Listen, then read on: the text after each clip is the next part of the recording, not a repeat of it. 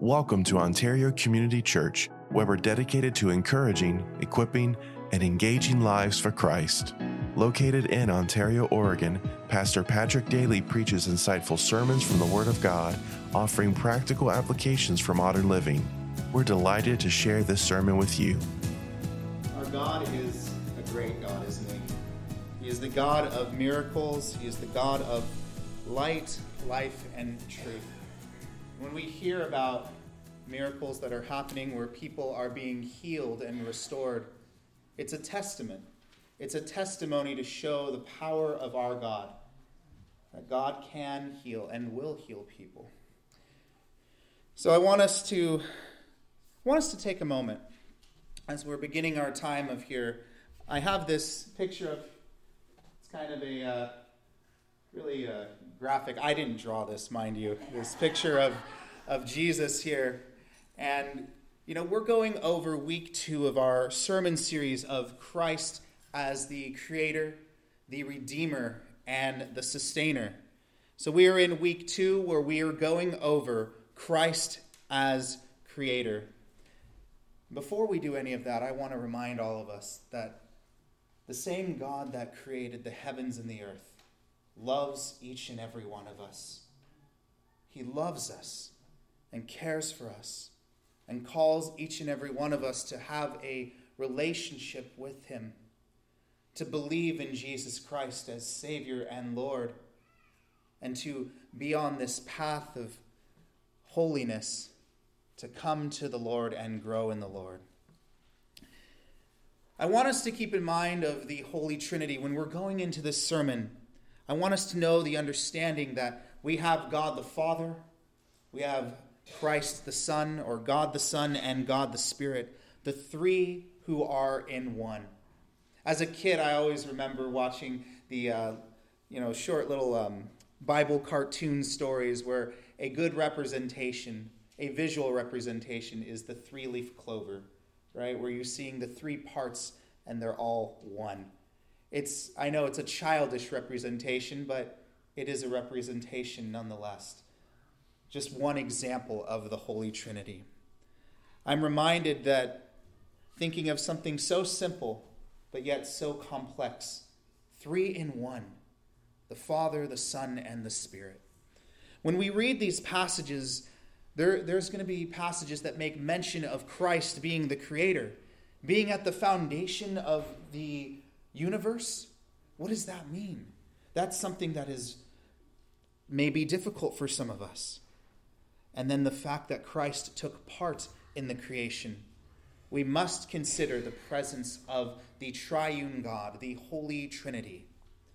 So building on our understanding of the Trinity, it is important for us to focus on Christ's role as the Creator in the creation.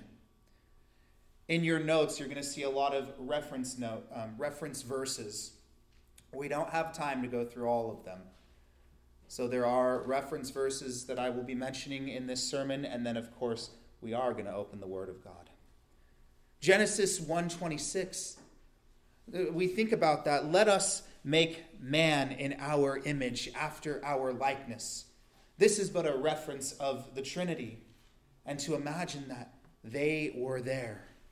Let us make man in our image. And I want you to think of that question. What, what does, what does that mean when you hear that? What does like, let us make man in our image, what does that reveal about the Holy Trinity? It should help us with our understanding that they work together in as different parts. Much like how we are the body of Christ. We play different parts in the church. We have different talents and abilities, just like how we see in the Trinity. Before we go any further, I want us to take time to come to the Lord. Let's pray, and then we'll go further. Father God, we come before you today as the body of Christ, as the community of um, people who come before you. No matter where we are at in life, we wish to come to you in our current state as we are, and we ask for transformation in our lives, to know more about you and to know more about what you have done for us. I pray that for those who do not know you, that they have that saving knowledge of who you are and believe in you and receive in the gift of salvation through faith in Jesus Christ. For faith comes from hearing the word. And for those of us who do know you, I pray that we grow in our faith and our understanding of your word. May your word work in and through us. May we be motivated, encouraged, and moved to become more Christ-like and to go out into the world and do good in your name. We ask that you are with us and help us to have our minds and our hearts open to listen to you, to believe in you, and to live and love like you. It is in Jesus' name that we pray together. Amen? Amen. So I want to put a question on the screen here. When was the last time that you were in awe and in wonder of God? This morning. Amen. Every morning, right? We should be in awe and in wonder of who God is. You know, this, this weekend, my family and I, we went up to uh, McCall in, in Idaho, and we love going to Cascade or Donnelly and um, McCall and just really enjoying the nature, looking at the mountains, experiencing the, just taking it all in and being in the present moment. There's something beautiful about God's creation, seeing the sunrise or seeing the sunset. It's taking that uh, intentionality. It's t- having that effort. Sometimes it's okay to detox from technology. It's okay to take time and say, you know what? It's it's all right if I'm in an area where there's no cell phone service. That's perfectly okay. And let and, and don't even get me started about the internet speeds, right? I don't always. It, it maybe maybe it's good that we don't always know what's happening on Facebook. Maybe it's good that we don't always know, we don't seamlessly scroll through TikTok or Instagram, or we go through all the tweets on Twitter. If you're still on Twitter, I still I am questioning that, you know. I mean, if I guess if you are, that's your choice. But sometimes it's good to detox from technology, and certainly good to take it all in and to consider the present moment and to be with the Lord. Maybe that's a time for you to pray to God. Maybe it's a time for you to open the Word and just allow for the Word of God to work in and through you. You know, when I'm mentioning that my wife and I and our kids, the five kids, when we all went to McCall, we took moments where they were just playing at a park. We took moments where we hiked together. Now, not all of them can hike very well, and a lot of them want frequent breaks, and it may even seem boring at times, right? And I know when they get older, they'll probably be like, Dad, this is boring. But it's showing them, it's being intentional with them. Spending that quality time with family and having them experience the beauty of God's nature. That that is something that us as families, us as Christians, we can see the glory of God through nature. We can see God's work. I always think of God as the master craftsman, right? Think of the intricacy. Have you ever looked at a plant or an animal in a microscope? Have any of us ever done that before? And see all the intricate design in that? It's truly remarkable. Or if you look at a telescope sometime and you look at Saturn with its rings, or you look at Jupiter, it's really amazing. And you're thinking for a moment, God did all that. I'm convinced. I can't I can't get myself to believe that all of this was made by chance, my friends. I just can't. Because the more you look at the beauty, the splendor of the heavens, and even the beauty that is in all of us, see, finding God in nature, in the present moment, it's remarkable. Taking time and reading our Bible, seeing that sunrise or the sunset, the stars in the sky. I'm reminded of, it's in your notes, Psalm chapter nineteen, verse one, right? The heavens declare the glory of God, and the sky above proclaims his handiwork. To be in awe and in wonder of the Lord, that is the fear of the Lord. As a child, I was always, what do you mean? I need to be afraid of God? Well, certainly afraid of God if you don't know him. But when we're thinking of the fear of the Lord, it's having this sense of awe and wonder of who God is. How in the world did you make that flower? Right? How in the world do you make the crops grow? When we think about this community. Think about farming for a moment. We water the plants, we make sure the soil is good, right? Make sure there's adequate sunshine, but at the end of the day, who controls the crops? Really think about that. Who who really allows for the crops to grow? We can we can give it all the sunlight and water that we want and the finest soil and still have a bad crop. It is God that allows for, that is working in the crops that we grow. It's very amazing to think about that. So to have the fear of the Lord, the reverence of God, it's that sense and the awe and wonder of who God is. For the God that we worship is holy. The God that we worship is sovereign, and he is the maker of all things. To think of the creation of the universe and even who you are, that God made you. We are all made in the image of God. Genesis chapter one, verse twenty-six through twenty-seven makes mention of how we are in the image of God. Now, this idea that Christ was there at the creation of the universe is can be a little difficult, but it's remarkable and it's biblical truth. And we will learn today about how Christ took part in creation. I want to put the title slide up as a second. Christ as Creator. That statement is something of, should be something of great comfort, a beautiful statement that reveals to us the truth of God's word. To think of the idea of Christ being creator is, it's challenging, isn't it? But that's okay. Sometimes we read the word of God and we're challenged by it, aren't we? Sometimes we read something and we're like, what in the world are you saying, God? Allow for God to speak to you. And in First Corinthians, we're going to turn our Bibles here. Let's turn to First Corinthians um, chapter one, verse twenty-four. It's going to be on page eleven thirty-one.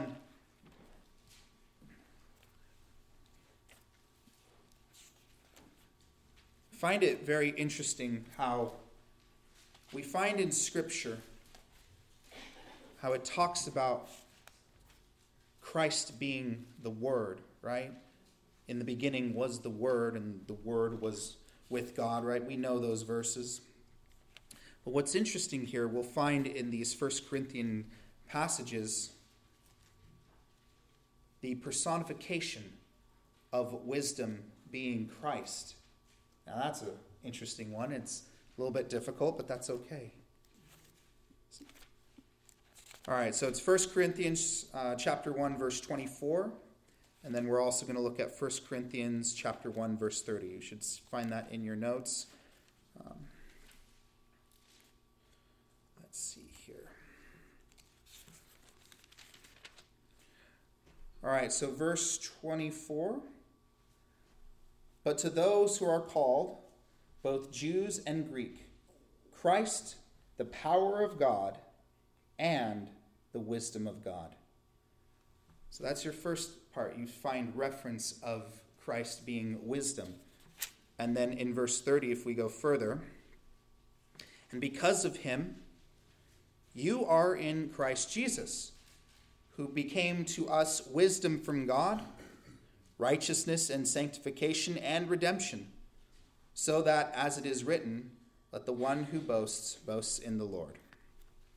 So contextually, we're seeing in First Corinthians here, the Apostle Paul is addressing the divisions in the church. It's the question of who do I follow, right? That's a question that was asked back then, and we certainly can ask now. Do you follow Jesus Christ, or do you follow some teacher or some theologian? Or I know that gets really hard because we follow the Word of God. We follow Christ first and foremost. When we think of celebrities or we think of very famous pastors, sometimes people are going for the pastor and not for the word. And we as Christians have to be very careful about that. It's keeping that, it's kind of honing it in. What is your intention for coming to church? Is it to learn about God, or is it for the is it the glory of God, or is it the glory of man? If it's the glory of man, you need to check yourself, check your heart. And know that we come to hear from the Word of God. It's about Jesus Christ. It's not about me. It's not about some celebrity. It's about Jesus, and it's about his word. It can be noted then and even now that, look, there is no name that is higher than the name of Jesus. And as Christians, we are followers of Christ. We should be disciples of Christ or students of Christ. For we are saved by belief in Jesus, who is the Messiah, not any other name. For there is no other way that leads to salvation except through Christ. And I think that's a big reason why, when you have very, very popular celebrities, why we have to be careful of that. When you have so many pictures on your wall of a celebrity, there comes a point where it begs the question, is that your God? I hope it isn't. Just at least be mindful of that. So Paul goes on about the idea between worldly wisdom and godly wisdom. For in worldly wisdom, the world sees the wisdom of God as foolish. That's always a difficult one. We think about that. Sometimes the things that we learn in the Word of God, it's being revealed to us through, through God's Word speaks to us wisdom and life. But to those who don't know the Lord, they might not get it. Have you ever shared a verse with someone and they just don't get it? I know that's happened to me before, and that's something we have to keep in mind, that they're not there yet. The truth of the word, or at least the more deeper things of God, is being hidden. And that's a very difficult passage. So the idea of these two verses is that Christ is the wisdom of God that was hidden, right? The, God's wisdom was manifested in Christ, and it transcends human understanding. How many of us try to put God into a box, right? We try to say God is X, Y, and Z. God can't do this. God can't do that. Well, I'm here to tell you that God is beyond our understanding. Could you imagine seeing water turn into wine? Can you imagine seeing someone being raised from the dead? Does that, is that logical? A lot of people, they would hear that or see that even, and they wouldn't believe. Think about in the, the gospel account, all of these people who heard or saw the miracles of Jesus, and they still didn't believe. That's a difficult one. I, I know for me personally, if I saw somebody walk on water, I'd be pretty amazed by that. But can you imagine if you saw some of these miracles that happened? Making a blind man see and still not believing, right?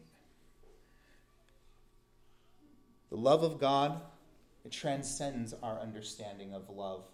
The knowledge of God, it transcends our earthly wisdom. In First Corinthians chapter eighteen, the word of the cross is folly for those who are perishing, but to us who are being saved, it is the power of God.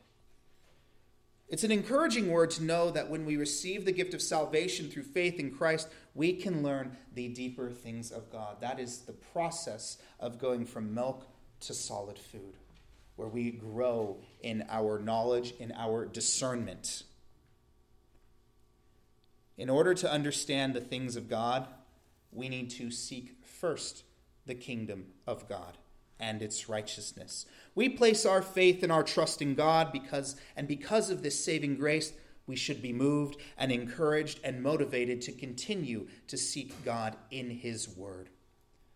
For in the word is Christ, and in Christ is wisdom.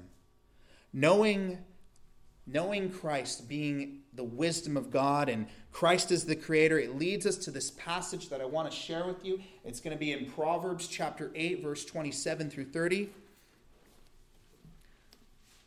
Beautiful, poetic language in here. Page six thirty-two. I keep forgetting to change my slides. Page six thirty-two.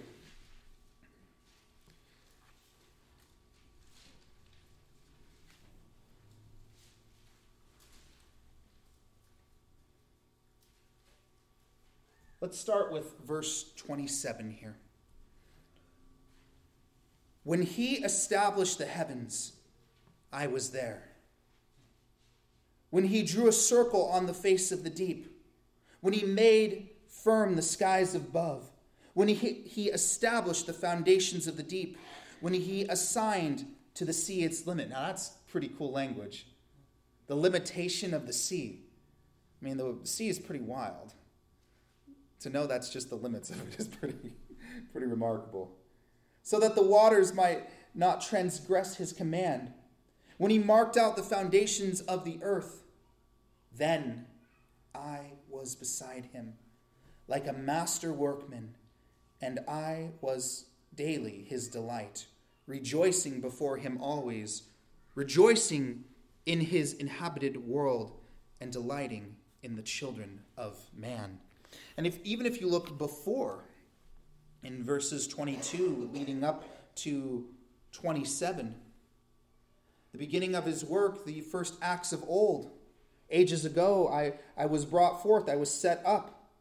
Before the beginning of the earth, there was no depths, I was brought forth. There were no springs abounding with water. Such beautiful, poetic language. And a question I want to ask you is, what stands out to you about this poetic des- description? We can build a case from this. I mean, who else would be there at the creation of the world? It could be the Spirit. It could be mentioning specifically the Holy Spirit, but it also can be mentioning Christ. And because we believe in the Trinity, the three in one being present, well, we know Christ was there at the foundation. And to me, that language is just, it's astonishing, if you will, to think that Christ was there taking an active role. So take a moment to think about that. What, what stands out to you about this poetic description of Christ's presence at the creation of the world? The language, it's poetic, it's uh, wisdom literature. It's certainly difficult for us to understand, but it seems to be pointing to the idea that the Trinity was there. Isn't that wonderful? Isn't that remarkable? We can see from the f- previous verses in, in First Corinthians that because Christ is the wisdom of God, then this language is making mention of Christ being there with God the Father and the Spirit being there as well. Isn't this a prefiguration of Jesus Christ? For those of us who are here in the Jonah series, we talked about how Jonah, the language in the book of Jonah, describes the prefiguration of Christ with the death, the burial, and the resurrection. And this would appear to be an echo, a prefiguration also in Scripture of Christ. And I always enjoy when I read verses like this, this forth telling of Christ. You know, John chapter eight, verse fifty-eight is also a famous verse that speaks to Christ's presence before the uh, world. You find this in your notes. Very famous passage. Truly, true, J- Jesus said to them, "Truly, truly, I say to you, before Abraham was, I am." What a remarkable statement. Think of the great I am, right? And then further, how Christ says, "I am the resurrection and the life." Think of all the I am statements and how they are connected with the great I am. The very idea of Christ being there at creation and taking part is something that was hidden. It was secret. It was the hidden wisdom of God. In First Corinthians chapter two, verses seven through eight, it speaks to this. "We impart a secret and hidden wisdom of God, which decreed before the ages for our glory. None of the rulers of this age understood this, for if they had, they would have not crucified the Lord of glory." That verse is saying that if people knew that Jesus, the Christ, was the Messiah, they wouldn't have crucified him. So there had to have been this mystery element to it, if you will. I find it fascinating when that God hides things in Scripture, and it is for us to discover those things in the Word of God. There's a famous proverb, it's not in your notes, I didn't put it in there. "It is the glory of God to conceal a matter, and it is the glory of kings to discover that matter." And that verse is saying that God will hide things. And what a beauty, what a beautiful discovery it is to discover the truth of Scripture. And of course, these discoveries must be in line with the rest of Scripture. We don't want to find something that goes against Scripture. You may need to check your work when you're doing these things. God needed to hide this wisdom of God so that God's plan could be carried along. In Isaiah chapter fourteen, verse twenty-four, it makes mention that God's plans will happen. I love this verse. The Lord of hosts has sworn, as I have planned, so shall it be. And as I have purposed, so shall it stand. Isn't that beautiful? What a remarkable verse. As God has planned, so it will be. For we know that the word of God is living and active, and we are privileged to know what this mystery is. The mystery of Christ, of having salvation available to all who believe in him. How privileged we are to know this truth, and to also know that Christ was there in the beginning, just as John chapter one, verses one through three. In the beginning was the Word, and the Word was with God, and the Word was God. He was in the beginning with God. So there's these verses that show Christ being there. All things were made through him, and without him was not anything that was made. In the John passages, all things were made through him. That's wonderful. It's just like the Colossians passage, right? All things were created through him and for him. And he is before all things, and in him all things hold together. Although we're not going over the sustenance, right, how God holds us together, it is all connected. That the same God who made us is there for us, never abandoning us.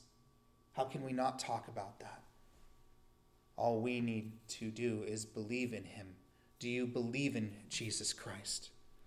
The creation is designed to glorify God, to glorify Christ. For Christ is the heir of all things, as mentioned in Hebrews chapter one, verse two, and goes to show the beauty, the power, and the grandeur of Christ.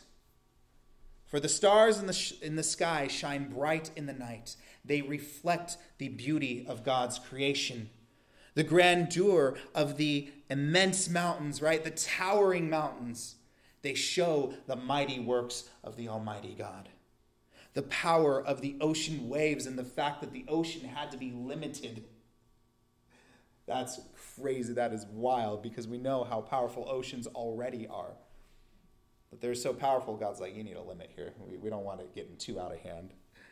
The power of the ocean waves and the depths of the sea reveal the strength and the constant of God. For God never fails. He is everlasting to everlasting. And I find great connection and similarities between John and the Colossians passage. When we are reading the Word of God, we focus on the context of what is going on in the specific book, and also the connections. Where is this connected in other parts of Scripture? The main thing that sticks out in the Colossian passage is that the world, the creation was made through him, but for him, for God's glory. Two words that have big meaning.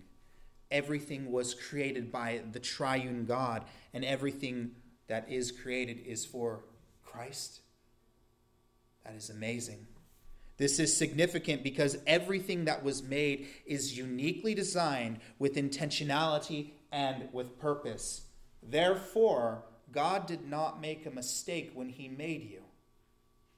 I want to make that very clear. God did not make a mistake when he was making his creation.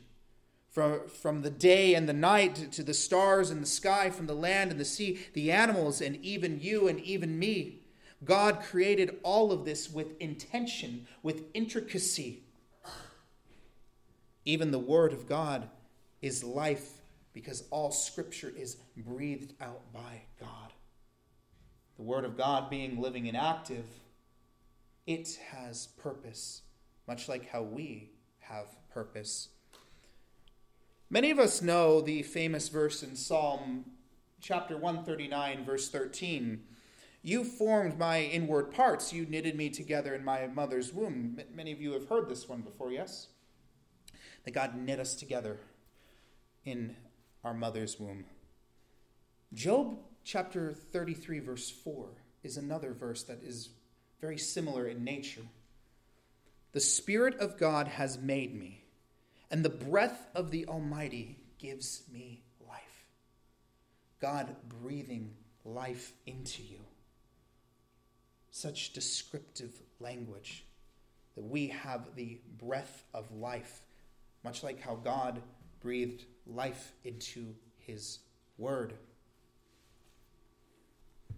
And I know in the book of Job, it's always a neglected book, but there's such beautiful wisdom that is found in Job. And these verses are, it's not the only verse that make mentions of God making us before we were born. Another verse in Job chapter ten, verses eleven through twelve, it, it's, it's a little bit more uh, descriptive. You clothed me with skin and flesh, and knit me together with bones. Wow. Right? So we we talk about the knitting, but the clothing of skin and of flesh. It's very specific. It's actually almost grotesque, if you will. But but at the same time, though, it's it's showing, though, that the flesh that we have, the skin that we have, was given to us by God, and it's all part of this design. It, it also goes on to say, you have granted me life and steadfast love, and your care has preserved my spirit. So understanding that Christ as creator should help us to come to know who Christ is, to know that we were all designed with such intentionality and such purpose. God did not make a mistake when he made you. When you feel lost, whenever you feel alone, whenever you feel disconnected or overwhelmed by culture or work or social media, the constant fog of culture, if you will, with so many voices telling you what's right and what's wrong, we need a constant. How much has culture changed? You don't need to answer that. I'm looking at all of your faces, right? How much has culture changed within the last year? The last two years, twenty twenty. I mean, we can keep going with this. We don't need to. We know that the world is always changing, but our God is constant. And I don't know about you.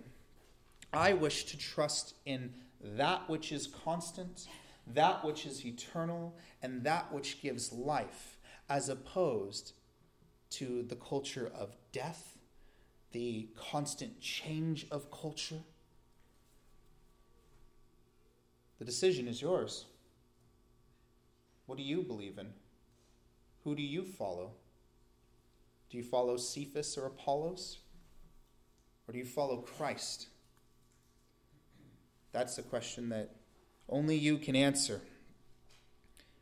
When you need direction in your life, let us know or come to know that Christ played such a critical part in the creation of the universe. He had an active role in the creation of the heavens and the earth, and he knows you. He knows who you are. Don't you think that the person who made you in your womb knows who you are and loves you and is there for you? Our Creator is there for us. He loves you and desires for you to make that choice to believe in, to believe in Christ or to not. Is it love if God forces us to believe in him? Think about that. There's a lot of people out there who said, well, why can't God make everyone believe in him? Well, if God makes all of us believe in him, that's not love. For God gives us the choice to choose or to not choose, to believe or to not believe. But when we believe, we receive the gift of salvation. Whosoever believes shall not perish, but have everlasting or eternal life, depending on the translation. John chapter six, verse forty-seven. Truly, truly, I say to you, whoever believes has eternal life. And I always go back to the thief on the cross. Jesus, remember me. Have you asked for Jesus to remember you? Have you asked for Jesus into your life? Have you taken time to believe in him? Think about that. And if you ever, if you believe in your heart that Jesus is Lord, you will be saved. That is the beauty of Christianity. That is what makes Christianity very different than any other faith tradition, any other religion, any other movement, if you will. Is there a continuous list of things that you have to check off? Did you say your ten prayers today? You know? No, all you need to do is believe. For all who believe will be saved. And as we conclude our time in God's Word and, and many of these connections, I know there are a lot of verses in this. But a lot of these verses, they point to the truth of Christ being creator. Creating the heavens and the earth, but also being the creator of our lives. And for us to know that we are made in the image of God, it should help us know that we are not made by mistake. And I know sometimes we have those moments where we think that we are worthless or we think that there's no purpose in our life. Come to the Lord. Believe in him. There is so much purpose and direction and fulfillment and peace and joy that comes from the Lord. In your notes, there's a final key takeaway section. We are made in the image of God. We are given unique purpose and potential through him. And God is the source of life, the source of truth, identity, and salvation in him. Our salvation comes from the Lord. We receive new life and new identity in him. Believe in Christ and be saved by receiving the gift of salvation. Christ as creator was therefore before the creation of the universe, and he exists as part of the triune God. And we know Christ better through the word. It is an encouragement to let the word of Christ dwell within you. So I want us to think about all of these things today. And I want us to close in prayer. Will you pray with me? Let's pray together. Father, as we conclude our time here today, we ask that your word dwells with us today. We thank you for your Son, Jesus the Christ, the way, the truth, and the life, but also the creator of the universe, who played a significant role, not just in this world, but in the creation of each and every one of us. We are made in your image, and we are in awe and in and in wonder of who you are. I pray for those today who do not know you. May they have the saving knowledge of you and believe in you. May they receive the gift of salvation. For your scripture says that we receive the gift of salvation for those who believe. I pray for those who need to rededicate their lives to you. May they feel your love. May they feel your comfort and peace. For you call us to come to you, ready for us to come back to you when needed. We know that life can be very overwhelming and burdensome. And we just pray that for those who need to rededicate their lives to you, may you give them that comfort and that peace. And I pray for those that believe in you and have received the gift of salvation. If there's anyone who needs to be baptized, may you move in their heart, work in their heart to make that public proclamation of an internal decision. I pray for this church and I pray for this congregation that they may grow in the knowledge of you, going from that milk to that solid food. Be with us as we go from this place, to know you, to grow in you, and to live and love like you. It is in Jesus' holy name that we pray, and we all say together, amen? Amen. Thank you for tuning in to the Ontario Community Church Sermon Podcast. For more about our church and how you can get involved or support our mission, please visit ontario community church dot org. May God's blessings be with you.